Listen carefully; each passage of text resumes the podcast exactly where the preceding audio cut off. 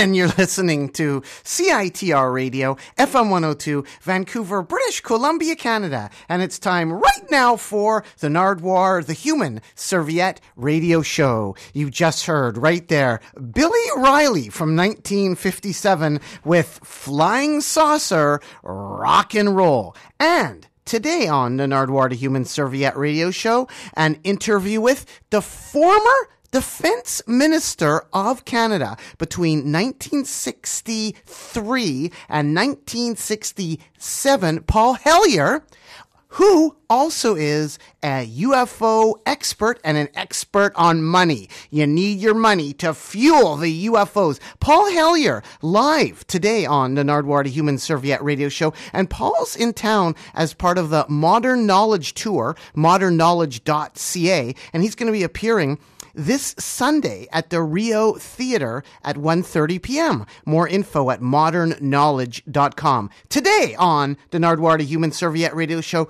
Paul Hellyer and UFOs. And to get you ready for Paul Hellyer and UFOs, here's Nina Hagen with Flying Saucers on the Nardwuar the Human Serviette Radio Show.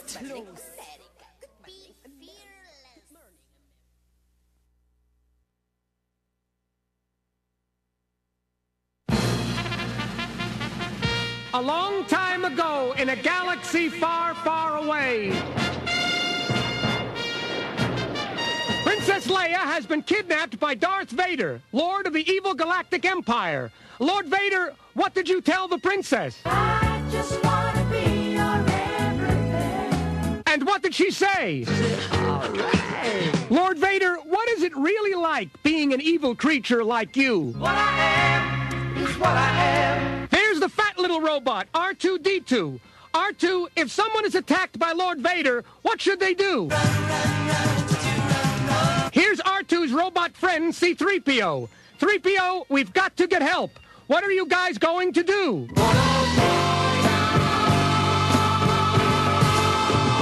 We are here on the planet Tatooine, where the two robots have just landed. There's Luke Skywalker. Luke, how do you like living on this planet? Suddenly appearing is Ben Kenobi. Ben has a mysterious message for Luke.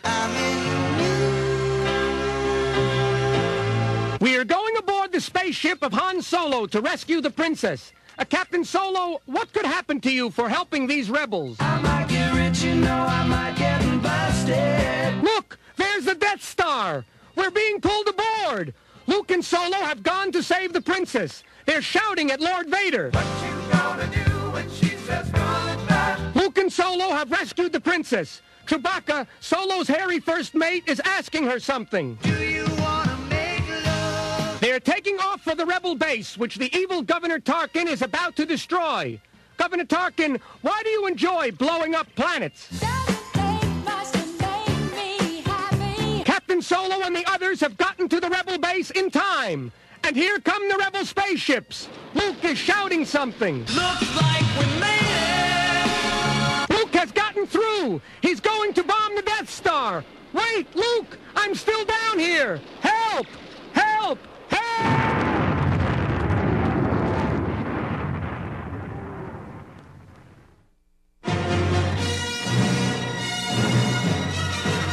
We are here on a spaceship where Darth Vader has just kidnapped Princess Leia. Hey, Vader, what do you want to do with the princess? Just wanna fool around. Here's C-3PO. 3PO, Darth Vader is coming this way. What are you going to do? 3PO! 3PO! 3PO! There's little R2-D2. R2, what have you got to say? We are here on the planet Tatooine, where the two robots have just landed. 3PO, how did you get here? I blew out my flip flop. R2, what have you got to say? There's Luke and Ben Kenobi. And listen, the Force. We are taking off aboard the spaceship of Han Solo. Uh, Chewie, if you could talk, what would you say? You and me ain't no movie star. We've landed on the Death Star. Luke has rescued the princess. He's whispering something in her ear. I'm your handyman. R2, what have you got to say? They're taking off for the rebel base, which the evil Governor Tarkin is about to destroy. Governor Tarkin, why do you enjoy blowing up planets? But here come the rebel spaceships. Luke is shouting something. Looks like we made it. Hey, R2, what have you got to say? Darth Vader's spaceships are attacking the rebels. But listen, the Force! Luke has gotten through! He's going to bomb the Death Star! Wait, Luke! I'm still down here! Help! Help!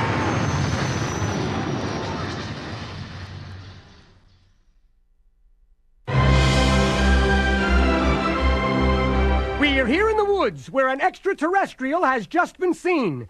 Hey, E.T., what are you here for? And what did you do on your own planet? I was working as a waitress in a cocktail bar. E.T., your neck grows and your chest lights up. How come you look so strange? And how does it feel when your chest lights up? It hurts so good. Uh, one last question. What do extraterrestrials really want here? E.T. has just been spotted by a small boy. Elliot, what do you say to a three foot high extraterrestrial? Before you take E.T. home, have you anything to tell him? I don't want no damage, but how am I gonna manage you? and what is your mom going to give you when she sees E.T.? E.T. wants to phone home. But E.T., how can you call outer space? Uh, E.T. E.T. E.T. E.T.'s spaceship is on its way to pick him up. E.T. is shouting something. Look, Elliot and E.T. are flying on a bike to the landing spot. E.T., how do you make a bike fly? The ship has landed. The door is opening. E.T., who is that coming out of the ship? We are going aboard the spaceship. E.T. is shouting something to his crew. Take it away, take it away. It's taking off. Wait, E.T., where are we going? Wait, E.T.,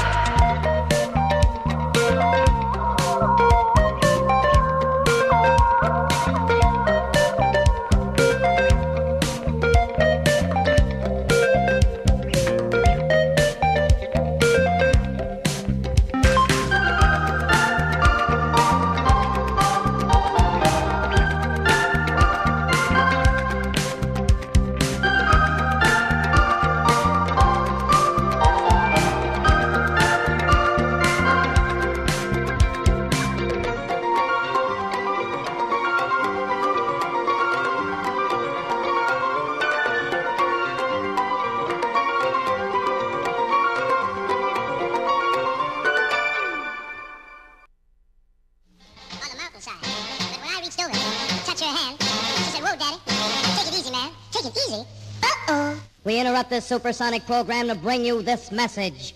Our flying saucers have reached Earth. Stay tuned for immediate developments. Come in, Saucer 4X. Come in, Saucer 4X. This is Mars. We understand you were stranded. I was stranded in the jungle, uh, afraid alone. Yes, yes, tell us, what was your reaction to seeing an Earthling? I almost lost my mind. What caused this sudden fear? All it took was a casual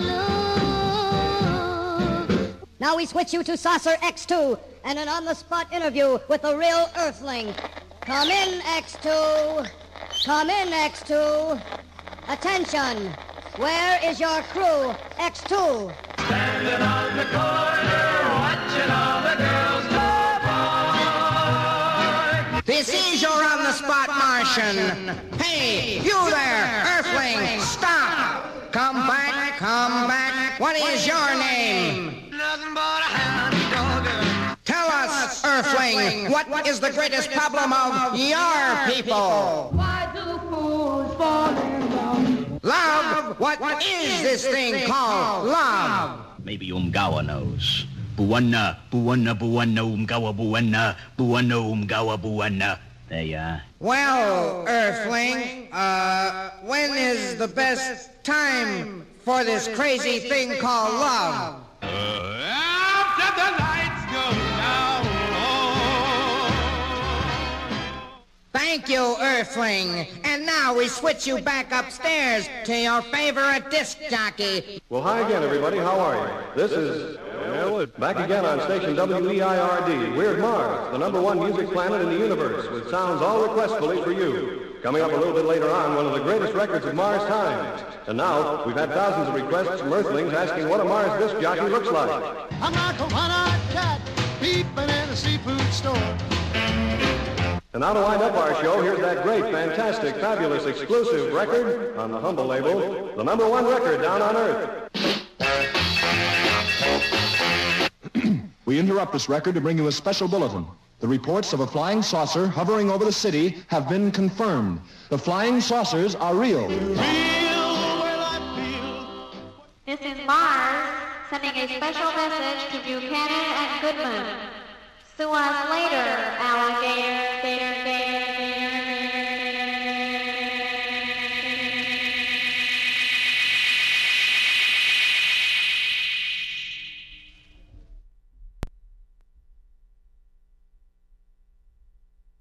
And you're still listening to the Nardwuar, the human serviette radio show. You just heard right there from 1956, Sid Lawrence, UFO, which was the answer to the Flying Saucer song by Dickie Goodman that I played a couple months ago. Did play some Dickie Goodman in there, but not that particular Flying Saucer Part 1 and Part 2. But that was an answer record from 56, Sid Lawrence with UFO. Before that, Chairlift with Lee Flying Saucer Hat. Le, Fly, Le Flying Saucer Hat. And before that, Dickie Goodman with Hey E.T. Before that, Star Warts and Star Wars by Dickie Goodman from 1977.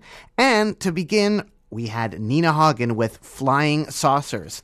All this in honor of Paul Hellyer, who is the Honorable Paul Hellyer for being the Minister of Defense and serving in the Canadian government for 23 years, 1961 plus two, i.e., 1963 to 1967. Paul was a Minister of Defense, and he's also an expert on money and UFOs, and he's going to be here in Vancouver this Sunday as part of the Modern Knowledge Tour. Check out modernknowledge.ca and it's going to be at the Rio Theater at 1.30 p.m. A whole bunch of exciting stuff is happening at the Modern Knowledge Tour.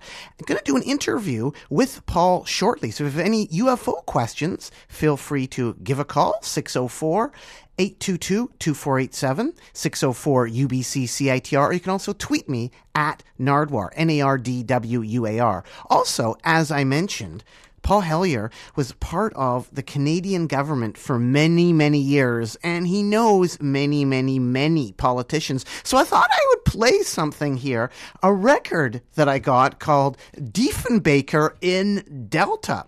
Former Canadian Prime Minister John G. Diefenbaker arrived in Vancouver on Friday, June 1976 to begin a two day visit that would include the opening of a park dedicated in his honor, a luncheon, and a dedication dinner at the Town and Country Motor Inn in Delta, BC. And we're going to bring you that recording live from the Town and Country Motor Inn.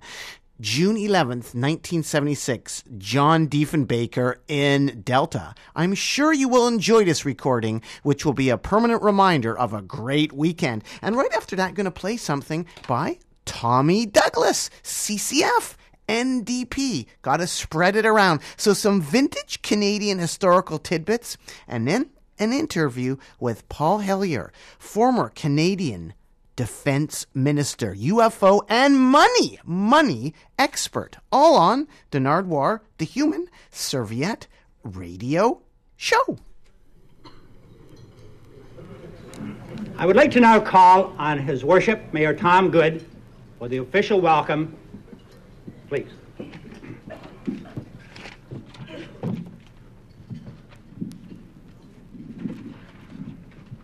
Thank you, Mr. Chairman.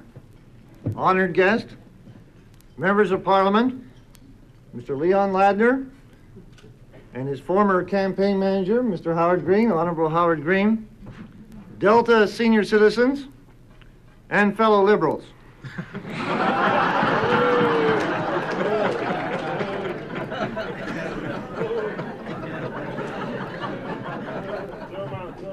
when it was mentioned tonight that John thought he was taking offense to me by saying that John Reynolds should be the member of parliament for many years, I said to my wife, I have no objection whatsoever to John Reynolds being a member of parliament as long as he does not run for mayor of Delta. Ladies and gentlemen, it falls upon me the honor this evening to welcome to Delta a great Canadian. But I don't think that any words that I could say here tonight would match the love and respect that the Right Honorable Member received today by the citizens of Delta. Wherever you went with the Right Honorable Member, old, young, families stood in line to talk to him for a moment, to say a few words about relatives back in Saskatchewan. And I don't know what makes a great Canadian, but I do know this that the man sitting next to me has whatever it takes.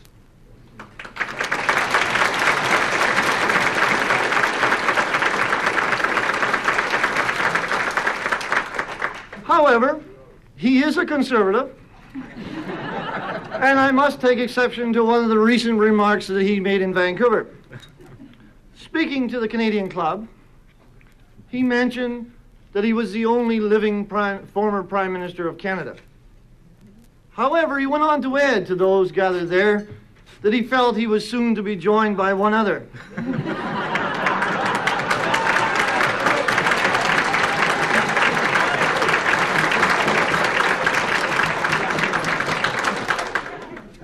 I think the only difference of opinion we might have is the time in which that person joins the ranks. Sir, it is a privilege for me as the mayor of Delta, not only have having to serve with you for four and a half years in the House of Commons, but to welcome you on behalf of the citizens of Delta to our community. Thank you very much.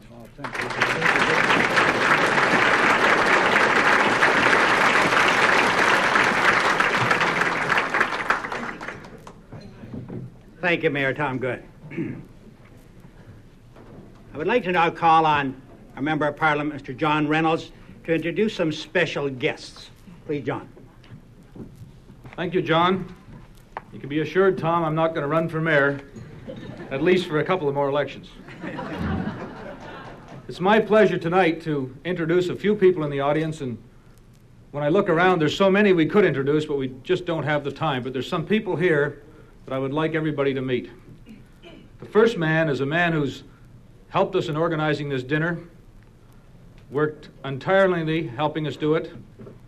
He's a man who's been one of Mr. Diefenbaker's friends for many, many years, Mr. Lyle Jessley of Vancouver. Lyle, please stand up and take a bow.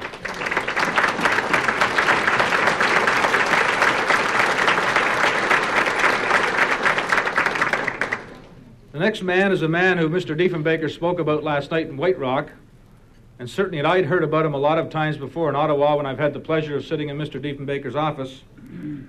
This man was Mr. Diefenbaker's campaign manager in Prince Albert, and he tells us that he wouldn't have been prime minister if it hadn't been for this man. So we owe him a great deal of gratitude. Fred Hadley, who's now living in White Rock, would you please stand up and take a bow?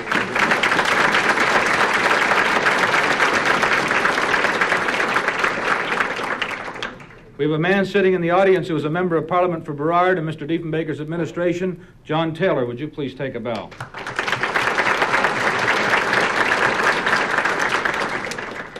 And lastly, we've got a man in the audience who tells me he still shoots his golf score at the same age he is. He's a member of Hockey's Hall of Fame. He was a Citizen of the Year in Vancouver in 1966.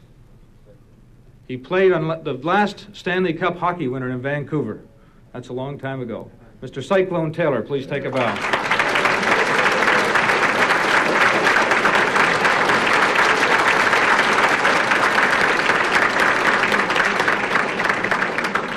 And now I'd like to call on my colleague in Ottawa, Mr. Benno Friesen, to introduce our honored guest.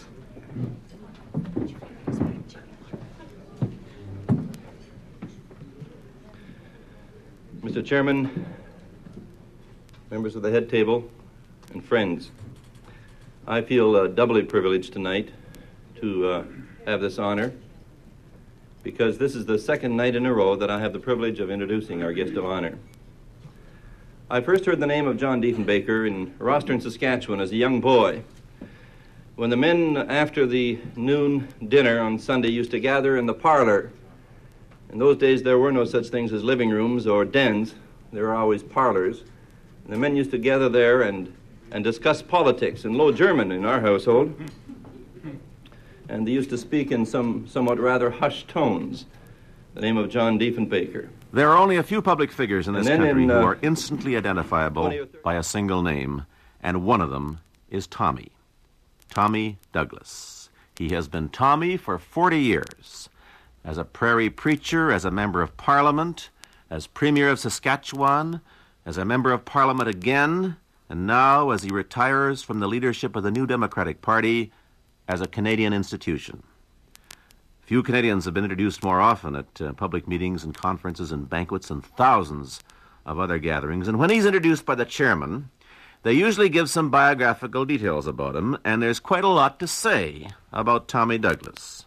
He was born in Scotland, the son of an iron molder, came to Canada at the age of 14, lived in Winnipeg at the time of the general strike, which certainly had an effect on his social outlook. At university, Brandon College, McMaster, University of Chicago, he was a brilliant debater, a gold medalist. I'm certain his sermons were a delight. He was ordained in the Baptist Church. His first call was to Weyburn, Saskatchewan, but he's been a politician for 36 years. He was first elected to the House of Commons in 1935, re-elected in 1939, and after he resigned to accept the leadership of the Saskatchewan CCF, he won in 1944, as almost everybody knows, a smashing victory. He was premier for 16 years until he accepted the leadership of the New Democratic Party in 1961 and re entered the House of Commons. Quite a career. Chairmen love to dwell on it when introducing him, and they usually sprinkle their introductions with laudatory remarks. Tommy reacts uh, to such introductions with modesty, persistently wondering with some humor what the fuss is all about. Here he is at the beginning of an important address to delegates to a meeting of the Cooperative League of the United States. And you're still listening to the Nardwuar, the Human Serviette radio show, and we have a caller on the line. Hello, are you there, caller? I am indeed. Who are you? Oh, my name is Paul Hellyer, and I used to be a politician, and now I'm uh, trying to um, break the truth about the embargo on truth and uh, see if we can get the truth out about a lot of things. And Paul, your particular background, please could you tell the people you're the Right Honorable Paul Hellyer. Please explain a little bit about your background. And you are coming to Vancouver this Sunday. Right. It's it's just honourable in Canada when you retire, not uh, like right honourable like the UK and um, and Australia. And I was in politics. I was first elected in 1949, which is a long time ago. And then I was appointed to the cabinet of uh, Louis Saint Laurent uh, eight years later, and became the youngest cabinet minister uh, at the time uh, by a long shot. And uh, later served in the governments of uh, Trudeau and uh, at least of uh, Pearson all the way through, and uh, a year with Trudeau. And my main portfolios were the Minister of National Defense for five years, and then uh, Minister of Transport for my final two years. And right now, you're on this modern knowledge tour. What can you tell the people about that, Paul? Well, it's my my um, opening uh, statement, the keynote address, as they're calling it, is really about the state of the world. And um, the, the other three speakers are primarily talking about the ufology. They're ufologists. I am not. I know a little bit about the subject now after 10 years of research, but uh, my main background is I'm uh, an economic maverick and a politician. What I'm talking about is what's going on in the world that is not good, and it's a lot. And I'm talking about the attempts in the uh, United States to introduce a new world order, which uh, in effect would be uh, a fascist uh, dictatorship of the world.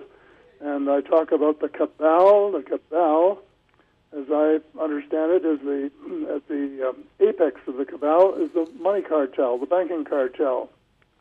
And they have a monopoly to create money, and as long as they have that monopoly, the world is doomed because they can tell us what to do, whether we're going to have jobs or whether we don't and they put us all into debt and make debt, debt slaves of us.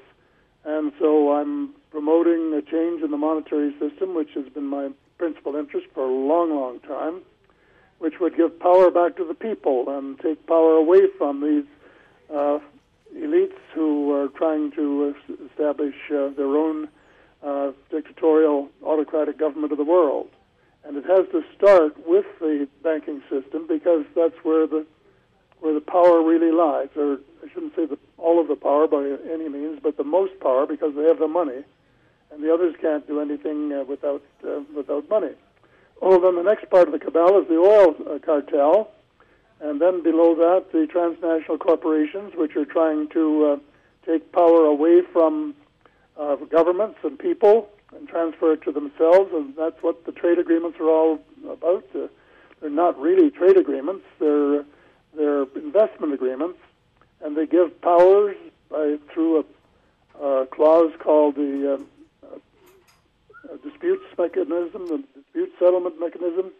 They get power to um, have any dispute settled by tribunals, more or less under their control, and not by the country's courts. And so we, the people, lose total power over our own destiny and our own future. So this is a big part of it. And then the next slice below that is the uh, the um, intelligence agencies, not exclusively American, but primarily, and it includes, of course, the CIA, which is one of the most tor- notorious organizations in the world, and then the FBI, the NSA, and uh, and others, and then a huge slice of the U.S. military that has been uh, uh, back engineering uh, the starting with the Roswell crashes in 1947, back engineering the the technology that they have managed to get from the uh, visitors from other star systems, and uh, have achieved just mind-boggling results in that period of time. And uh, so the, this has been all kept secret. The people don't know anything about it. Even the Congress doesn't know what they've been paying for and uh, it's just a, it's just a, a terrible situation where trillions of dollars have actually been spent on what they call the black budgets, and the people that put up the money don't even have a clue about it and what's going on. And then, of course, there's the global warming uh, thing, and uh, they control that too. Really, the cabal does, because they own the patents for exotic uh, energy uh, uh, systems namely cold fusion and zero point energy. And the technology is there um, to transform the world before it's too late. And um, that's what I'm pushing for, is to say that we should, uh, uh, we should, in the next seven years, um, take every truck, car, uh, motorboat, tractor, airplane, and house in the world and transform it from an oil economy to a, a clean energy economy, one of the uh, zero point energy uh, boxes that uh, would provide all of the energy that they need. And technology exists, but the cabal is keeping it secret because, amongst other things, uh, they have the power now. And if we had this technology available to us, we'd have a lot more independence, and they wouldn't we wouldn't be so, so dependent on them for our power sources, and uh, and uh, we would have a little independence for a change. Even worse than this, that uh, I'd only probably have a couple of lines on this. are finally the chemtrails and uh, the HAARP uh, system, which I have uh, labeled as Satan's uh, uh, illegitimate Siamese twins of death and destruction. And uh, it, it just boggles the mind to know what they are doing in the world today. And so my address is really sort of an overview of what's going on in the world, what we have to be concerned with, and then what we have to do first if we have any chance at all of getting somebody like the President of the United States, hate him or love him, it doesn't matter. He's just got a few months when, if he had a little support from both sides of the House, he might try to make a name for himself by starting what I call a, a moral and spiritual revolution when they stop doing all of these terrible things, or stop some of them, and take back the power to create their own money and do some of the things to reverse the course of history, and before it's too late. So that's sort of the general thrust of, uh, of what I will be saying. The others will be talking more about UFOs, their history, uh, where they come from, uh, who they are, and all of the other aspects uh, related to the cover up, which has been going on now for 68 years from the first uh, deception in 1947 uh, uh, right through to the present time. Paul Hellyer, what can you tell the people about the tall whites? The tall whites, they're, they're a species that are working with the United States Air Force and living with them um, in the Nevada desert. They've been there for quite a long while, I understand, and uh, they've been exchanging technology with the uh, with the United States Air Force. And they um, they have long lives, uh, six seven hundred years, and they levitate. They sort of just skim along the ground, uh, almost like ghosts, and uh, they're uh, they're a little nervous, but you have to approach them carefully and not uh, uh, let them think that you're going to harm them in any way. And if you uh, approach them gingerly and uh, and gently, why they won't harm you. So that's about. Uh, there's there's a book on them. Uh, there are several books, but the chap who really uh, worked with them was Charles Hall, and he's written several books. I think it's uh, Millennial Hospitality, one, two, three, and four. And I read uh, Millennial Hospitality number two, which uh, my uh, pal and the mentor Paola Harris, who broke this story in the first place, uh, says it's probably the best one of the four. Paul Hellyer, the Snowden documents revealed the alien U.S. collaboration? Um, if they do, and I haven't seen that, but if they do, that would be correct. Yes, there has been collaboration, and um, what we don't know is whether it's for good or for bad. And that is the reason we're pressing so hard for disclosure, because uh, there are things uh, going on that uh, would lead us to believe that there's something very, very wrong going on.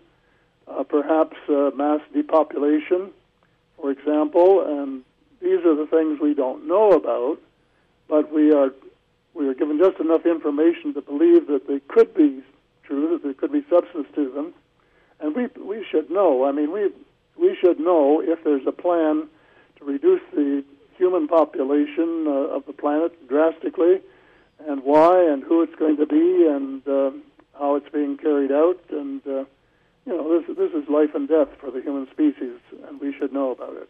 Paul Hellyer, the aliens helped Hitler, and now they're helping the USA, and it's only two aliens that are helping the USA. How come there isn't more aliens helping the USA, and the aliens helped Hitler? How come they're not helping the Soviet Union? Well, I, th- I think uh, I think the problem is that the the majority of the uh, of the species are benign and would like to help us, but they have to have an invitation, and the question is who's going to issue the invitation if the power centers of uh, of the world are um, are hostile to them. And uh, so um, I can't really answer your question, except I know that there are a lot of my friends who really hope that somehow, if things continue the way they are, uh, that the, before the uh, world is destroyed, uh, that the, uh, the benign, the friendly aliens will uh, will intervene. But uh, if and when that will happen, I don't know. I know that they're very interested in the atomic question, and this is one of the things that's happened over the years. For many years, the U.S. was not particularly interested in this subject, and the number of visits to the planet was was uh, you know irregular. But starting in 1945, with the uh, with the detonation of the first atomic bomb at White Sands, uh, New Mexico, the aliens became interested, very interested in uh, what we're doing, because I think, and I put it this way, they they think that the children are playing with matches, and that we have the capability and probably the psychotic generals who, under certain circumstances, might uh, blow up the world and make it uninhabitable, and uh, consequently of no use to us or to them. And this, uh, I think, concerns them greatly. So they have uh, they have been going around the world uh, making an inventory of all of the, the atomic installations, all the atomic power plants, the uh, storage facilities, and this sort of thing. And uh, one of the things that I mentioned in my lecture, partly because I was asked to do it, was they have on several occasions um, um, put out of operation a few of the U.S. missiles, uh, Minuteman missiles. And um, whether this was just because of the um, interference from their vehicles or not, or whether it was deliberate, um, I don't think we really know.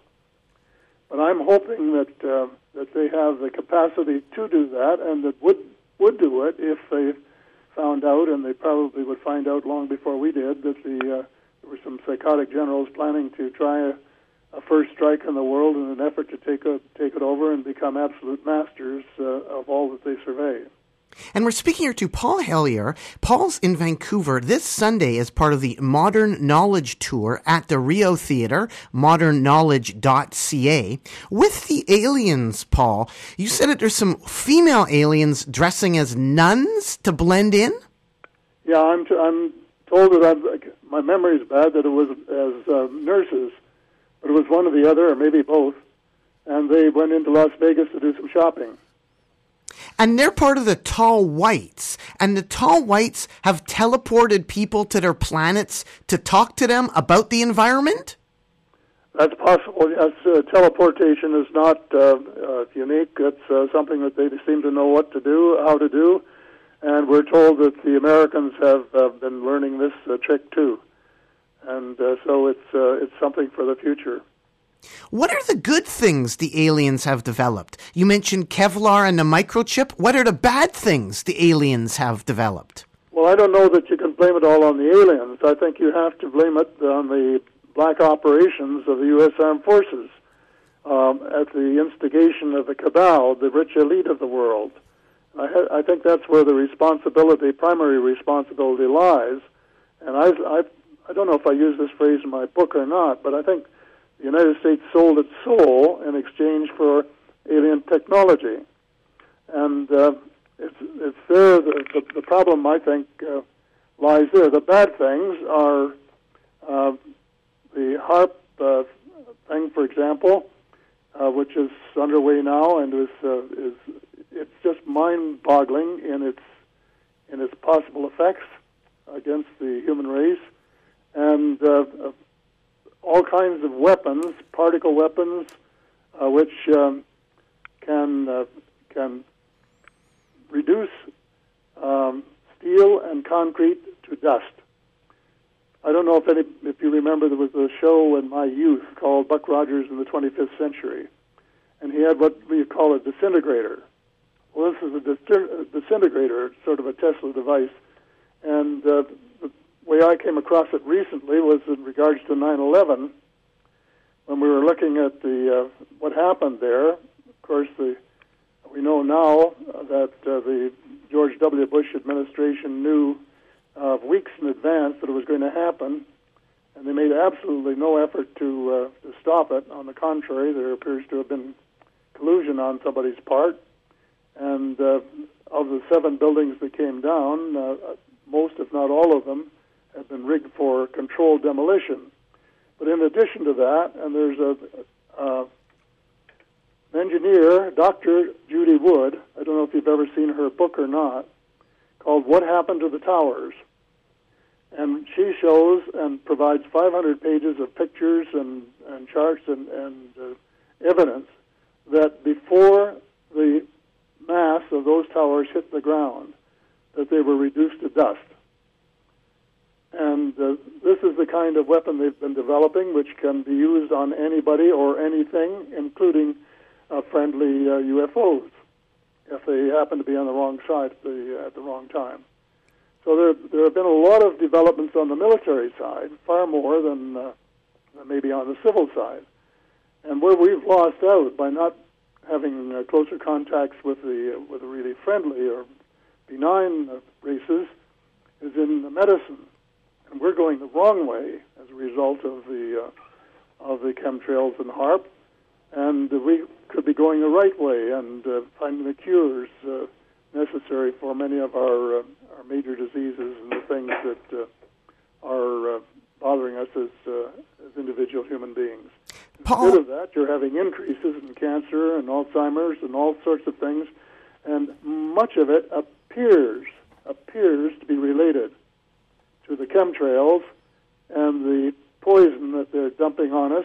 They're poisoning our air, they're poisoning our water, and they're poisoning the soil where we grow our food.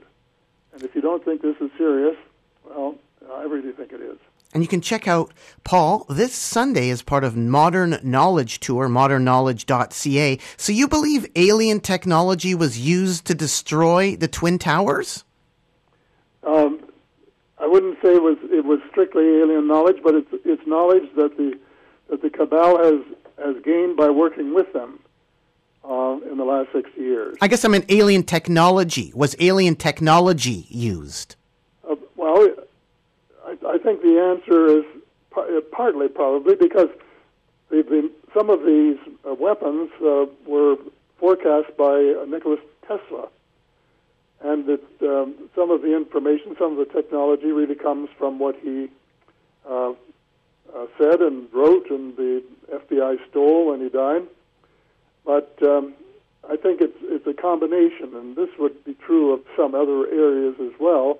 Lasers, for example, we were developing lasers, but then when the uh, extraterrestrial t- uh, technology came along, they were much more advanced, and uh, are now capable of being used uh, in space and other areas that uh, we didn't uh, have the uh, wherewithal to use before. Was Eisenhower the only president to meet aliens?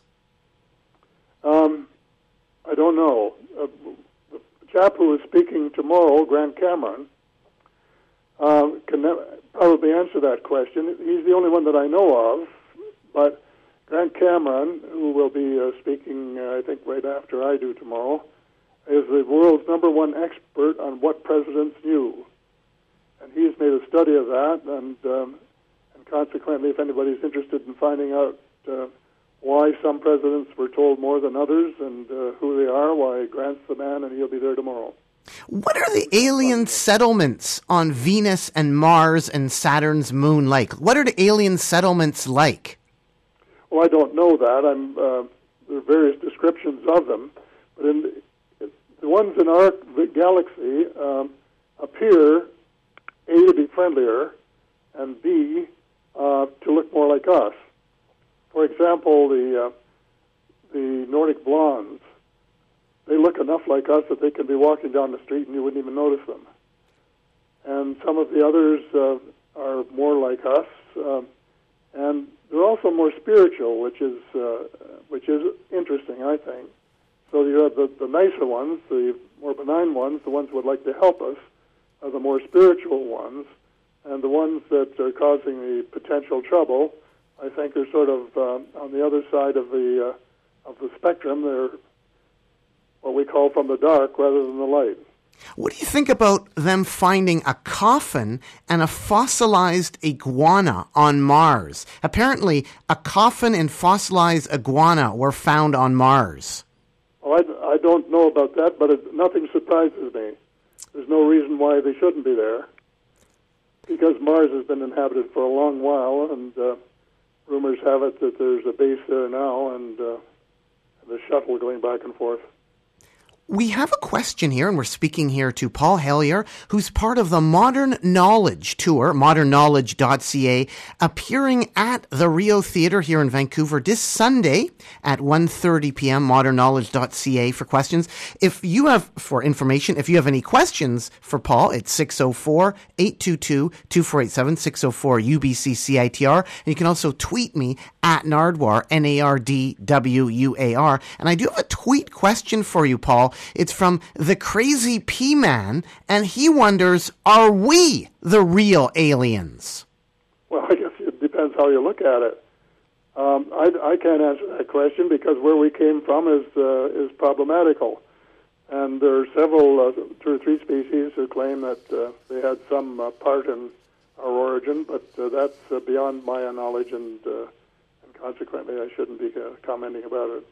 Do you believe that we actually landed on the moon? Because some people say we never landed on the moon. I don't believe that. No, I, I would be inclined to believe, though, that the the uh, series might have been interrupted by somebody from other realms telling us to get lost. But I think whatever that was has been patched up, and that uh, probably our people are back on the moon now. How about the International Space Station? Some people have also said, who are these people? Some people have said that the International Space Station is a doomsday machine ready to obliterate the planet. What do you think about that, Paul Hellyer? I don't think I don't know anything about it, and I, I doubt that very uh, very much.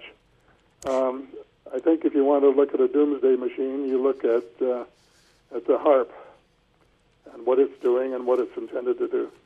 What can you tell the people, Paul Hellyer, about Travis Walton and Jim Sparks? These are two people that you interviewed, right? That's correct. Yes. Well, I, interviewed I interviewed them both at great length. I interviewed Travis Walton for about well, when I say interviewed him, I interviewed him for probably three or four hours. But also, I spent a weekend with him at Las at uh, Las Vegas. I was out there for a conference, and uh, uh, Travis just happened to live not too far away, and uh, I was introduced to him by a former uh, member of the United States Navy who had been in contact with me, and uh, so uh, he agreed to come over to the conference with his wife, and I spent a lot of time with him, and I was absolutely conclu- convinced by the uh, end of the three days, or even well before the end of the three days, that he was legitimate in telling the truth. And uh, so Jim Sparks is a very interesting case. I also inter- interviewed him at that time for probably about three hours, and we've been in touch since. And he was someone who had been uh, had been abducted more often than just about anybody in the the uh, knowledge of the ufologists, and um, he had learned to learn the language, presumably of the Greys, which um, is something that I haven't heard about anybody else who's been uh, abducted.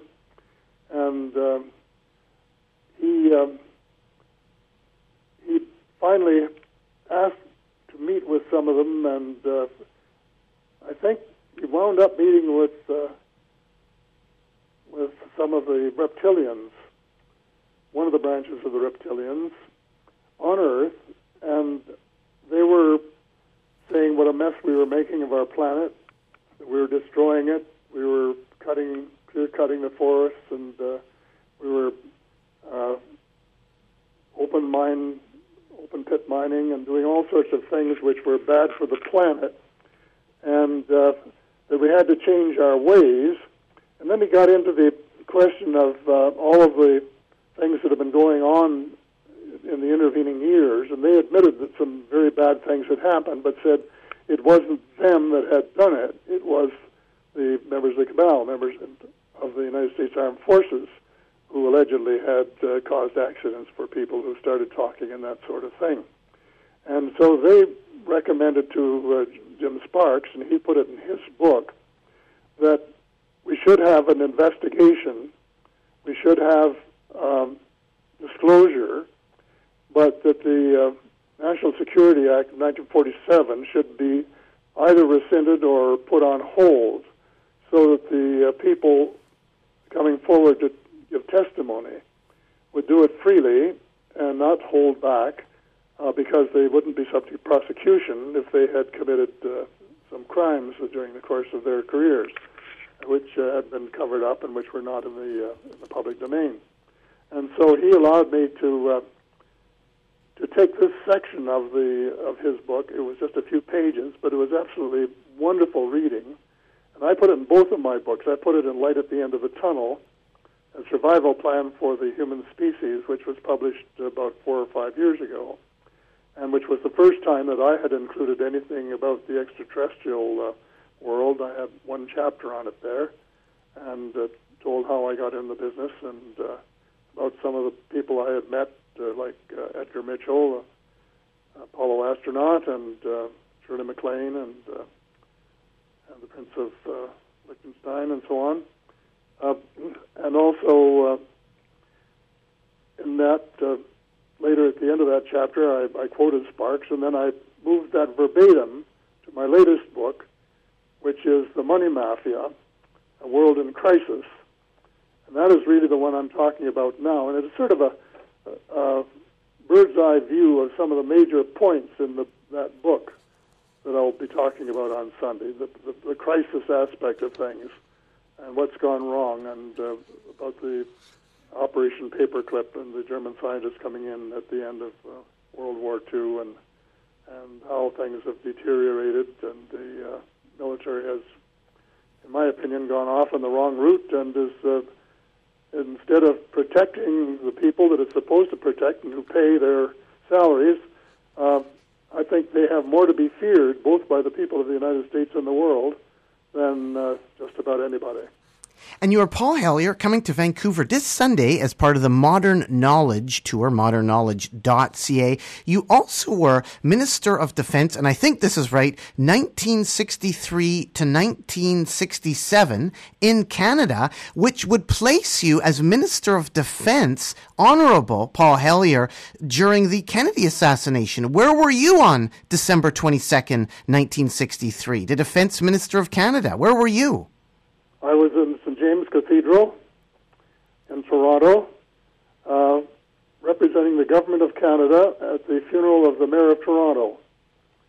And um, my assistant, uh, Bill Lee, during the course of the uh, service, came in and knelt down at the end of the pew where I was and uh, said, Hey, boss, uh, bad news. The President of the United States has been shot. And then he went back outside, and uh, a few minutes later, he came back and, "Hi, Chief, the, the uh, President of the United States has been killed." And that's where I was, and I, of course, could never, ever forget it. Were you on standby at all? On standby? In other words, were you ready to be rushed to a secret bunker or anything? Like, it must have been a very uncertain time. You're the Minister of Defense of Canada. Did you offer any assistance? Did you think that something was going on? No, I never, I never worried about that. I, I maybe should have, but I didn't, and uh, I didn't. I don't know if I even knew about the Diefenbunker, which I didn't have the opportunity to uh, to visit until a few years ago.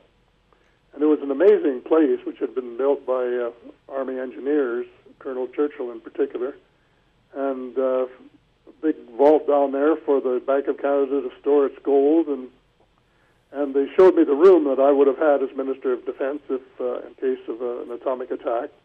And uh, it was uh, it was fine, except I think the bed was a little short for a person my height. but it was it was a fascinating installation, and of course, uh, totally invisible from the uh, from the road or from the air, so that uh, it would be undetected. And uh, very very few people knew about it. Uh, I guess, including myself. You met Kennedy also at a NATO meeting? Well, I've met him uh, a couple of times. Once um, when he was in in Ottawa, and then once when we were visiting down there. I guess I must have been in opposition at the time, and uh, an exchange one of these exchange uh, things where people come from uh, from Canada to uh, to the states to work with the uh, congressman uh, for a couple of days and then go off and have fun for a day. And we were touring the White House, and, and Kennedy gave us the tour personally. And we were downstairs, and um, and it came came time to go up to the Oval Office to take a look around there. And it was interesting because there's a tiny little elevator that uh, FDR had uh, built when he was president, because he, as you know, uh, used a wheelchair. So there's tiny, a little elevator, and uh, President Kennedy said uh, to my wife, who was a very good-looking woman, "You come with me, Mrs. Hellyer, and the rest of you will have to climb the stairs." Ba-boom! And we're speaking here to Paul Hellyer, former Canadian Minister of Defense, 1963 to 1967, also part of the Modern Knowledge tour, modernknowledge.ca, which is appearing in Vancouver this Sunday. For aliens, are aliens stealing our DNA? You mentioned the tall whites are amongst us helping the U.S. government. Are they stealing our DNA? Um, I have no idea about that sort of thing because um, so much is going on in the genetics area of genetics and um, and genetic genetic engineering. Um, I, I just it boggles the mind, and I, I really don't want to get into that because I'm not an expert. And whether who's contributing and who's uh, stealing uh, and who is just uh, re-engineering, I don't know. But these are all reasons why we've got to get some honesty out of our politicians and our and our military leaders and get some questions answered before we wind up uh, in a situation where that is beyond control, whether it's the uh, temperature of our planet or the uh, amount of sickness resulting from the poisons that they're dumping on us. Sasquatches have had a hard time being identified because people say it's hard to find Sasquatch feces. It's hard to find Sasquatch feces. Some has been found, but it's hard to find. How about for aliens? In your knowledge, from what you've read, has anybody found alien shit? uh, I don't think so. I know quite a few people that uh, claim to have uh, uh, encountered Sasquatch. Um, one, I, I think, uh, I don't know where you draw the line and how tall they are, but one of my uh, friends was in uh, South America recently, and they went into the forest and encountered a, an alien. They knew this was part of the deal, who was about nine feet tall. But whether that uh, qualifies uh, him as Sasquatch or not, I really couldn't say, and uh, so I would have to consult. Even then, I probably wouldn't know for sure. Paul Hellyer, what happened on Jekyll Island, Jackal Island, J.P. Morgan? How greedy are Goldman Sachs? Well, they weren't there, but their predecessors were, and uh, the, the reason for Jekyll Island was that um, I guess the Rockefellers and the Rothschilds decided that rather than competing for the American pie, it would be better to work together, and uh, then you wouldn't have to uh, cut prices or try to uh, outdo the other side of the equation. So uh, they Morgan arranged this uh, private uh, meeting, a clandestine meeting uh, at his uh, island retreat, and uh, they put together the framework of what became the federal.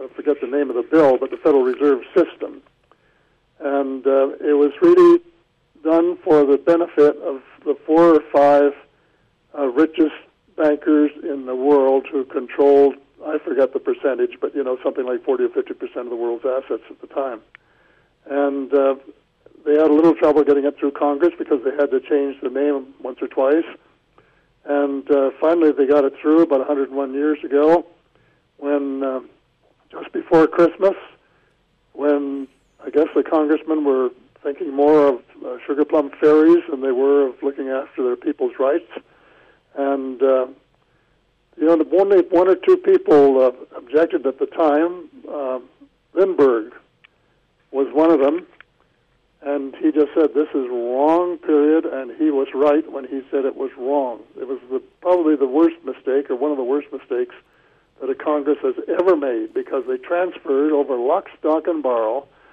the people's right to create their own money, because the people have the sovereignty, and they have the right to create money. But all of a sudden, they gave away that right to the richest bankers in the world and let them create the money. And uh, that, of course, is part of what's been going on for the 300 years or so since the Bank of England was uh, first incorporated to satisfy the need the uh, needs of uh, William of Orange, and um, it has cost the the American people trillions trillions of dollars because if they kept either their whole rights or part of the rights uh, to themselves and use them creatively, as we did in Canada for since uh, from 1939 to 1974, they wouldn't have 16 trillion dollars in debt now and have to spend uh, weeks or months arguing about increasing it uh, a little bit every year or so, because there wouldn't have been any. And it's only because they allowed the private bankers to uh, create the money that um, that they have that problem, and it's the only reason we're in trouble too. One of the reasons for the name of my book, The Money Mafia, is because, as you know, there's an investigation going on in Montreal about allegedly a branch of the Sicilian uh, mafia taking a two or two and a half percent off the top of the construction contracts. This costs the taxpayers a lot of money. But look at the banking uh, cartel now. They can invest $5 million and leverage it into a hundred million dollars in loans. All that money created out of thin air, just computer entries that have to be repaid with interest. So in effect, they're taking 95% off the top.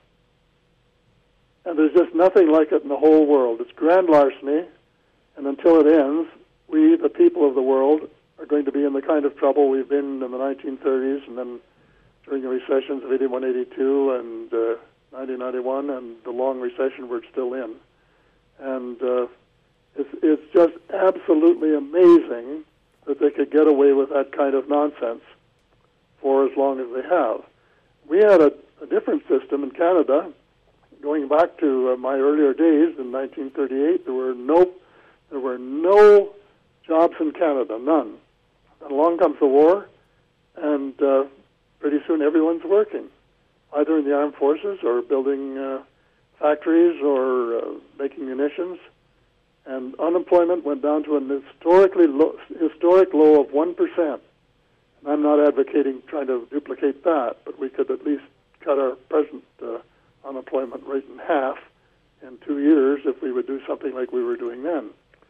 And you may ask where the money came from for the government to pay all the servicemen and uh, pay for the munitions. And the answer is that the Bank of Canada printed it. P R I N T E D. And I don't know if you've got time to listen to how the thing worked or not, but the government of Canada would give the Bank of Canada a bond, and uh, the Bank of Canada would just print the money to buy the bond. And then the government of Canada would pay interest on the bond, but the Bank of Canada would give it back as dividends because we, the people, own the bank. And so the net cost to us was near zero, just the cost of administration deducted. And the money that was created was, of course, wound up in the private banks, where they leveraged it up uh, eight and a half times uh, to uh, help finance the war and uh, to help finance people who wanted to buy war bonds and so on. Well, this is a system. In effect, the, the money creation system was shared between the bank, between the people directly with the Bank of Canada and the private banks. And it worked absolutely beautifully. It got us out of the Depression. Help finance the war, and then uh, help finance the post-war reconstruction, help finance the St. Lawrence Seaway, the Trans-Canada Highway, the great new uh, airport terminals, and uh, then help install our wonderful Social Security system, which was the envy of the world for a long while. And all of these things, through until 1974, when Gerald Bouey, the governor, decided to uh, to start uh, cooperating with, and that's another way of taking his orders from the Bank for International Settlements in Zurich, uh, Switzerland, which was really the apex, sort of the brain center of the money mafia, which is the most powerful bankers, bankers of the world that we've been talking about, and uh, and the uh, central banks that they owned or controlled. So we really gave up, and as a result of that, we had to start uh, borrowing our money in the market. And during the recession of 81 82, we paid as much as 22% for it, when under the old system we wouldn't have had to borrow at all. And that was what got us in the present trouble because we'd run a deficit during the recessions, then it was rolled over into debt, and at 20%, the debt doubled every four years, and pretty soon we were spending far, far, far too much of our tax money paying interest on debt instead of, instead of building public transportation systems and improving our health system and doing all of the other wonderful things that we really have uh, waiting to do. So, as a result of changing the system, I, I hardly could believe this. Ellen Brown, who wrote Web of Debt, which is one of the wonderful books on money, um, told me one day that uh, we paid a trillion dollars in interest. I said, Ellen, you're kidding me. So I still have rights at the parliamentary uh, library, so I asked them to work it out for me. And they said from uh, 1974-5 fiscal year to 2010-11, uh, we paid one trillion one hundred billion dollars in interest that we didn't need to do. Now imagine what we could do if we had a trillion dollars to spend to start fixing up the things that we haven't done and the things that are falling apart. And it's still going on because a huge chunk of our income taxes goes to pay this interest. And we've tried to get the government to change the system, and a group of uh, economic mavericks and uh, some legitimate economists have, have put in propositions, and it's the same one that I have in my book as a recommendation that we do now.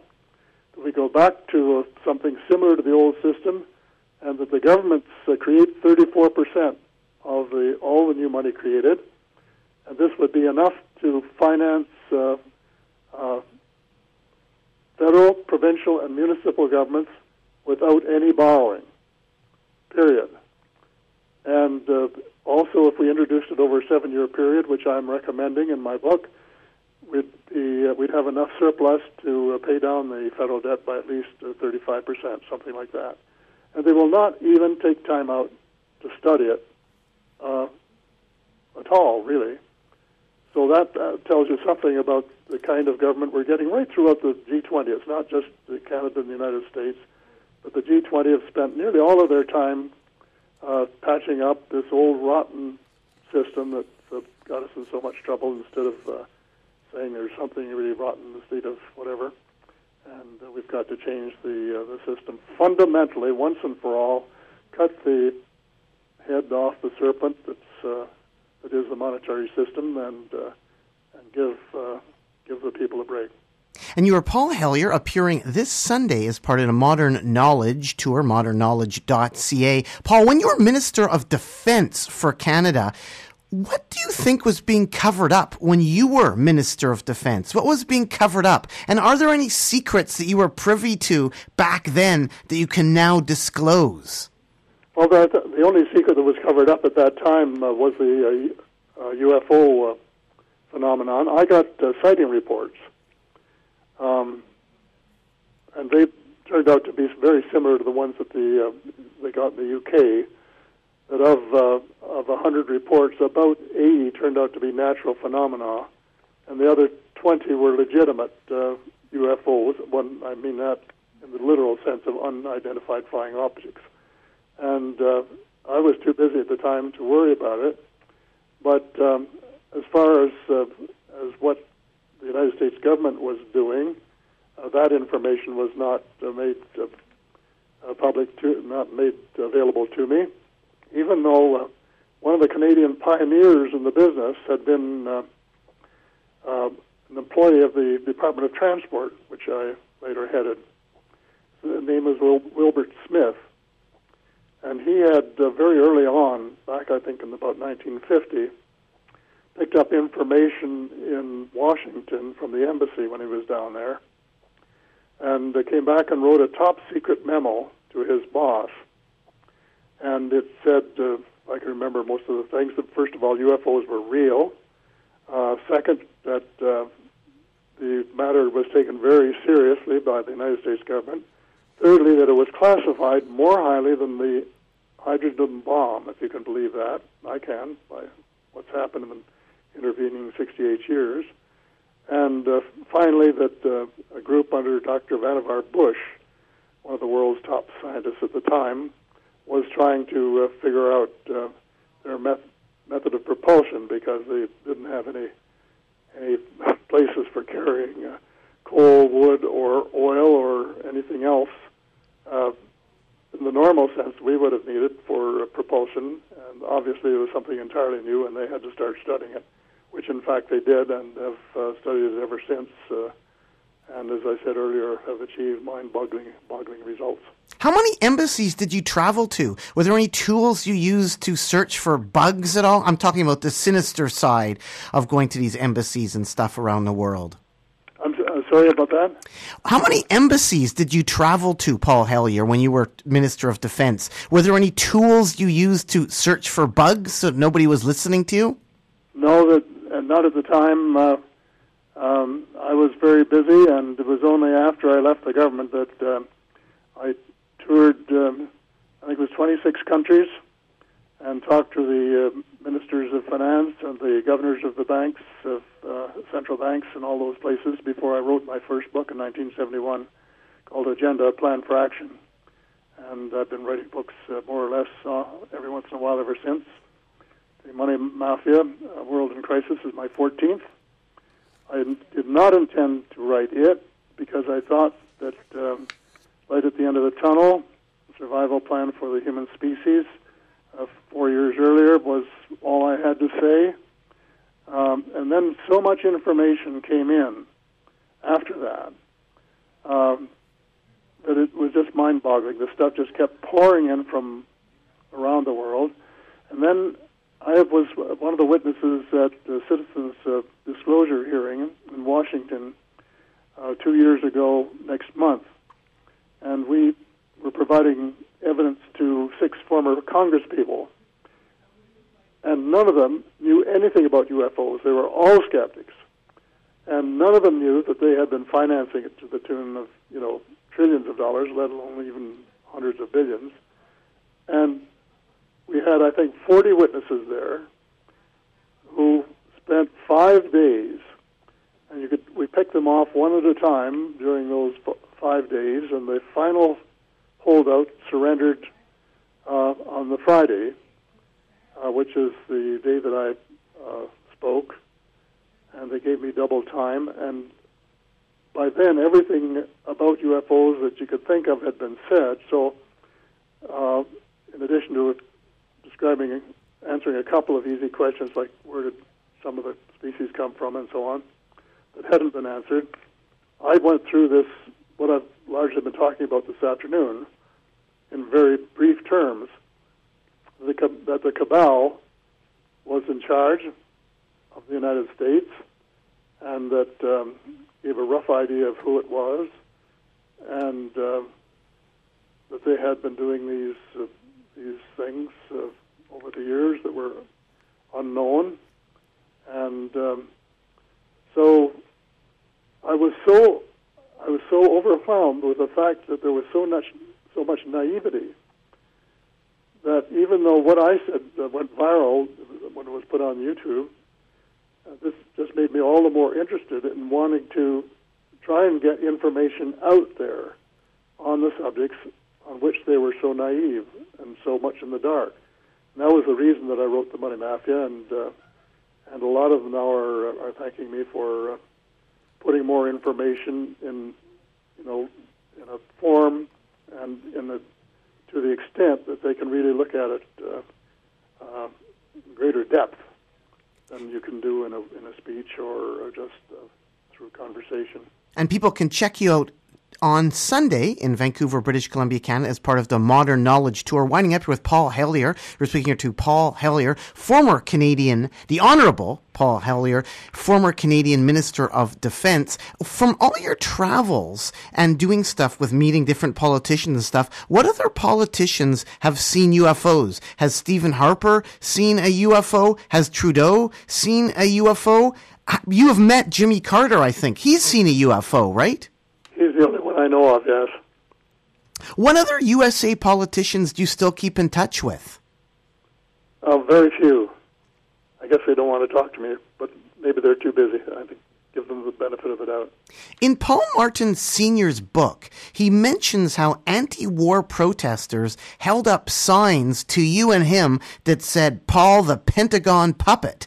And then there was kids that would sing along, Hellyer, Martin, LBJ, how many kids did you kill today? Do you remember those incidents? Uh, vaguely, yes. I'm trying to forget them. That was in Victoria. What was that all about? That was the Vietnam War? Uh, no, that was. I think it was. Uh, it was probably before because we didn't participate in the war, and um, I know Robert McNamara was hoping uh, that we would, and he twisted my arm to the extent that he could, but uh, I said no, and I knew that my boss, uh, Mike Pearson, would say no, and so we never even uh, presented it to cabinet as an option. But um, no, I think it was probably because um, there was a time when uh, I felt that the fact that the conservative government had bought um, weapons that required uh, nuclear warheads and had made a commitment to the Atlantic Union that uh, that we would uh, arm them, that we were in default, and that we should uh, live up to our commitment, and then uh, negotiate new ones later, which is what actually happened. And during the, that time, when of course our position was publicly known, it was not the popular one uh, with a lot of people, and so they exercised their, uh, their legitimate rights to protest. One thing I was wondering about Paul Hellyer, did you ever meet Gerda Munsinger or Igor Gouzenko or Herbert Norman? Um, no, I don't think. Uh, I don't think I met any of those three that I can remember. I, I of course, I knew uh, the ministers of defense who were allegedly uh, enticed or attracted a little bit, but um, and uh, Herbert Norman, I knew quite a bit about him, studied quite a bit about him, but um, never met him. Do you think he was murdered? Um, I don't know. The way things develop, I, I just I don't rule I don't rule anything out. I don't say that I think something happened if I have no proof whatsoever, but I don't rule out the possibility. And I think uh, you know this would be probably true with uh, with the Secretary of the Navy in the United States in the early days of, uh, after the UFO uh, business started. What do you think about USA influence on Canada, Paul Hellyer? For instance, Trudeau and the War Measures Act. Do you think the USA said, you better bring out the troops or we will? I, th- I think um, Trudeau really tried to stand up for Canada, and um, he was on the American blacklist. So I think he was uh, he was a bit of a Canadian nationalist, and one of the last ones actually. Um, but um, we, we um, I think, unfortunately, we have regressed in many ways. Before World War II, we were primarily an agrarian uh, society and exported our natural resources and so on. And during that war, thanks to some uh, ministers, C.D. Howe in particular, but others uh, as well, had a good team then we became quite a significant uh, country, and we were probably number four in contributing to the uh, to the effort, the war effort, and um, so we we exited the war a balanced economy, manufacturing and uh, as well as uh, resources and uh, so on. And uh, then, starting, I guess, with Canadian uh, Canada-U.S. Free Trade Agreement, when we started uh, opening up our borders to the sale of all of our assets and uh, industries, we have been uh, going down the other way, and we're becoming an, an agrarian resource type economy again. And uh, you know, when Tim Hortons goes, and would you believe that the uh, wheat board? Holy mackerel! If there was anything that was more Canadian than the, than the wheat board, I don't know what it would be. And uh, so all of a sudden, it's gone into uh, foreign hands. And as far as the portfolio is concerned, I remember, you know, back a few decades, shares of investing shares for some of my friends and relatives in uh, in nickel and, uh, and the uh, steel companies and uh, MacMillan Bloedel and other huge Canadian uh, Alcan, all of these companies, they're all gone. And so we're just uh, we're just sliding back. And not only are we sliding back, I think we're we're really almost a colony again. And we and I would say that we and the United Kingdom are virtual colonies of the United States. And uh, frankly, uh, this doesn't please me a lot. Why didn't you beat Pierre Elliott Trudeau, Paul Hellyer? You ran against Pierre Elliott Trudeau. Why didn't you beat Pierre Elliott Trudeau? Why did I? What did you say? Why did I leave him? Why didn't you beat him? Like you were competing against him, right, for the leadership of the Liberal Party? Yeah. How come you didn't defeat Trudeau? How come you didn't win the leadership? Because I, I read my speech. It's as simple as that. It needs elaboration, but um, if I hadn't read my speech and lost, I think, about 230 votes during the first ballot as a result of it, and consequently falling uh, six or eight votes behind Robert Winters, he became number two, and then, of course, uh, uh, he finished up uh, just below Trudeau. But there was a there were polls taken at the time, which were interesting, which showed that there were more people who did not want Winters and did not want Trudeau. There were polls, the poll, same polls showed that there were more people who did not want Trudeau than who did not want me. So if the final ballot had been between Trudeau and myself, I would have probably won by 30 or 40 votes. But it wasn't. And that really went back to the fact that I read my speech, which I should never have done, put people to sleep, and I met person after person going up for the second ballot said, well, Paul, we voted uh, for someone else. Uh, it was the Minister of Agriculture. I can't. Oh, yeah, Greene was his name. Made a, a Lincoln-esque speech and just sort of swept the whole audience. And he picked up about a lot of my first ballot votes, and I just never got them back again. So that's what happened. But I'm a, a realist, and um, and so as far as I was concerned, uh, that's the way it was meant to be. And maybe what I'm doing now is what I was really intended to do. So I'm taking it, uh, doing what I can, even in my senior years. Well, indeed, you have won in the end. I mean, rest in peace, Pierre Elliott Trudeau, and you, Paul Hellyer, still rocking at 91 years of age. Thank you so much for phoning into the Nardwuar Human Serviette radio show. You are in Vancouver this Sunday as part of no- modernknowledge.ca. Anything else you want to tell the people at all about modernknowledge.ca? This Sunday, 1.30 p.m. at the Rio. If people want more info, modernknowledge.ca. Why should people care, Paul Hellyer? Why should people care? Because it's their lives, and more important, in my opinion, the lives of their children, their grandchildren, and in my case, and in some of theirs, their great grandchildren. And if they care a hoot about them, they'll come out and find out what's going on, and then see if there's something they should try to do about it. Paul Hellyer, where did you get your white captain's hat? Where did I get it? Yeah. Well, I, it's a trademark from. Uh, we have a little lodge. Had a little lodge in um, Muskoka, and of course I had captained my own boat. so, uh, to be honest with you, it was the only kind of a hat that looked half decent on me. Well, right now we're going to end with the Buchanan brothers with When You See Those Flying Saucers. Thanks so much for phoning in to the Nardwuar Human Serviette radio show, Paul Hell- Hellyer. Anything else you want to add to the people out there at all? No, I think so. I think uh, not. You've you've mentioned several times the place where it's going to be on Sunday, and it's it's an opportunity. It's an opportunity to learn um, a lot of things that most people don't know, don't have access to, and the problem is if you don't find out and just let it go, the results are going to be disastrous, and you'll be in the unfortunate position of saying, "Well, if only we had done something, maybe things would have turned out differently."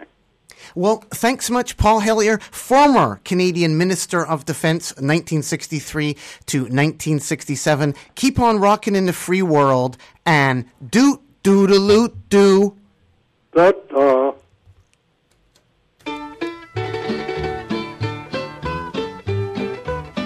You better pray to the Lord when you see those flying saucers. It may be the coming of the judgment day. Of the